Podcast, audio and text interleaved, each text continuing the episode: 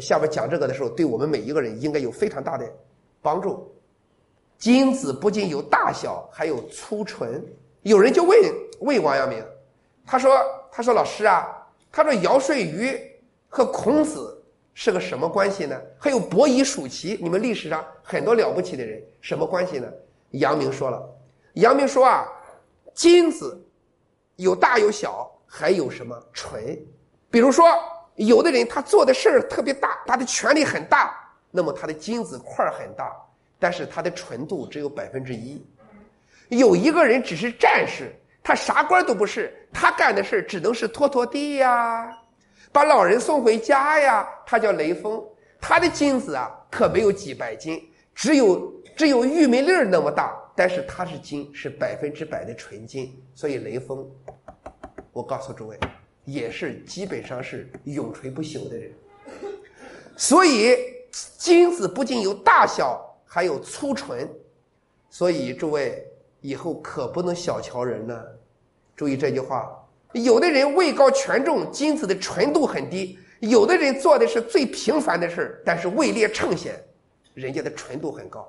朋友们，如果在农村里有这么个老妈妈，人家什么事都接济邻居，什么事都尽可能去帮助别人，照顾自己的公公婆婆、家里的人，对孩子无私的去做。圣人，无论多平凡的岗位，只要兢兢业业，君子务本，做好本分，与人为善，朋友们，人人都是可以让人肃然起敬。所以，焦裕禄不过是个县书记干部，多少省委书记您记不住？王进喜不过是个跟在座的诸位很多的国企工人，什么什么大国企的董事长您记不住？王进喜你知道？雷锋就是个战士，多少集团军司令你记不住？雷锋永远被人记住。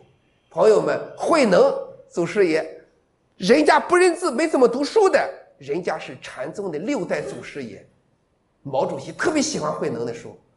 我告诉大家，人这一辈子千万注意，这是慧能的话：下下人有上上智，这个智就是德性，就是君子的程度。